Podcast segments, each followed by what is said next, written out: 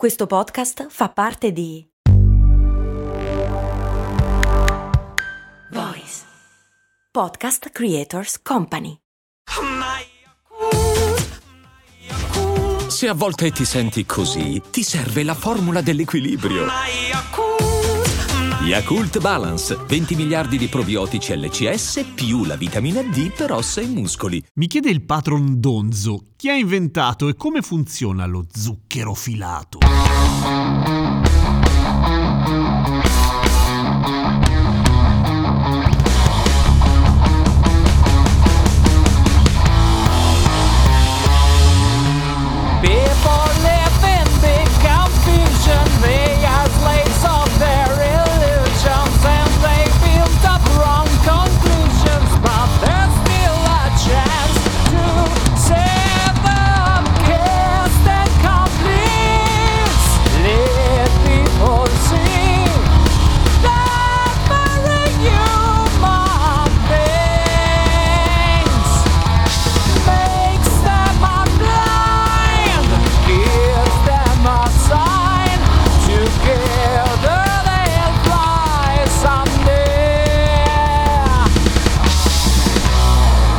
Curiosamente la domanda su chi l'ha inventato ha una risposta, anzi ha due risposte perché ha due inventori lo zucchero filato e il funzionamento è abbastanza figo in realtà, ingegnoso, nel senso che lo zucchero filato, o meglio la macchina per lo zucchero filato non è altro che una sorta di coppetta una zuccheriera che gira vorticosamente tutta piena di buchini tutto tuorno tuorno che scalda moltissimo lo zucchero. Lo zucchero a un certo punto diventa liquido e siccome la zuccheriera gira tantissimo viene sparato per forza centrifuga attraverso i buchini in forma liquida, solo che nel momento in cui esce entra a contatto con l'aria fredda ed essendo molto molto molto sottile ci mette un secondo molto meno in realtà a raffreddarsi, si solidifica e diventa una sorta di ragnatela dolce. Quindi niente di che e quando comprate dello zucchero filato state comprando il 70% d'aria e il 30% di zucchero e probabilmente lo state overpagando tantissimo, ma non importa perché è così divertente quando ti si appiccica alla faccia tutto lo zucchero. Ora, in Italia il più diffuso è lo zucchero filato al gusto di zucchero filato, che è abbastanza fedele a quello che promette, ma altrove sono moltissimi i gusti a cui puoi mangiare lo zucchero filato. E fra i vantaggi che molti dicono che abbia lo zucchero filato, ovviamente sono persone che vendono zucchero filato, dicono ehi, non ha niente colesterolo, niente grassi e niente sodio.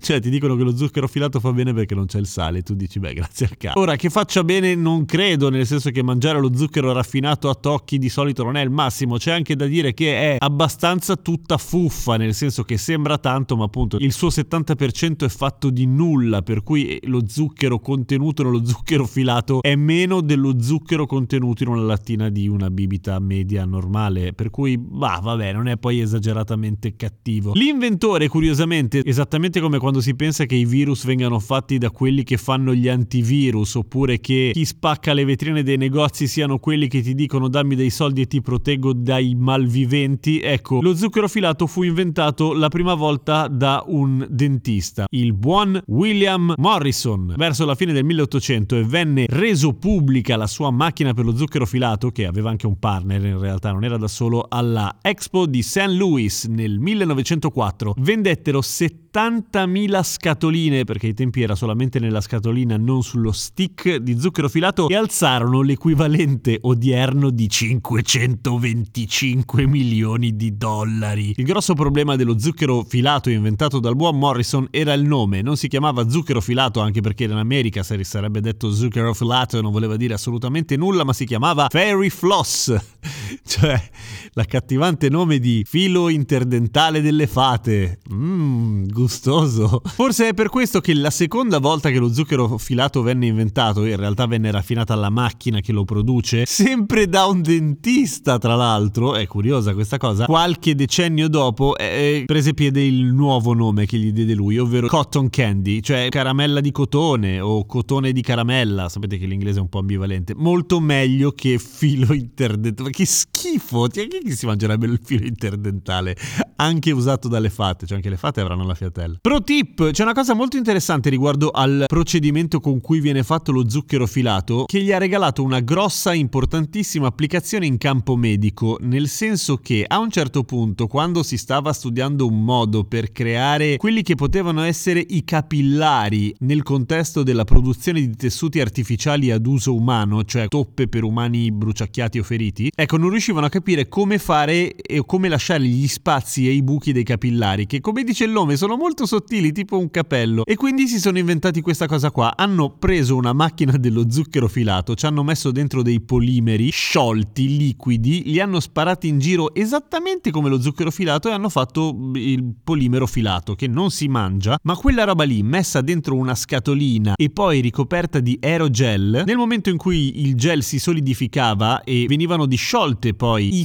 fili di polimeri all'interno dell'aerogel, ecco qua dei bellissimi cunicoli fittissimi e sottilissimi che, ehi maledizione, assomigliano di brutto dei capillari. E infatti hanno usato questo sistema qua, cioè praticamente il calco negativo dello zucchero filato non fatto con lo zucchero, però comunque viene bene. Poi se siete veramente veramente appassionati del tema, anche se sarei abbastanza curioso di sapere il come mai, ecco, su internet ci sono dei canali video su cui ci sono dei matti che cercano di fare lo zucchero filato con qualunque cosa, tipo le mentine oppure la Coca-Cola. Di solito viene una merda, però guardatelo, è interessante. Oddio, c'è anche di meglio. A domani con cose molto umane.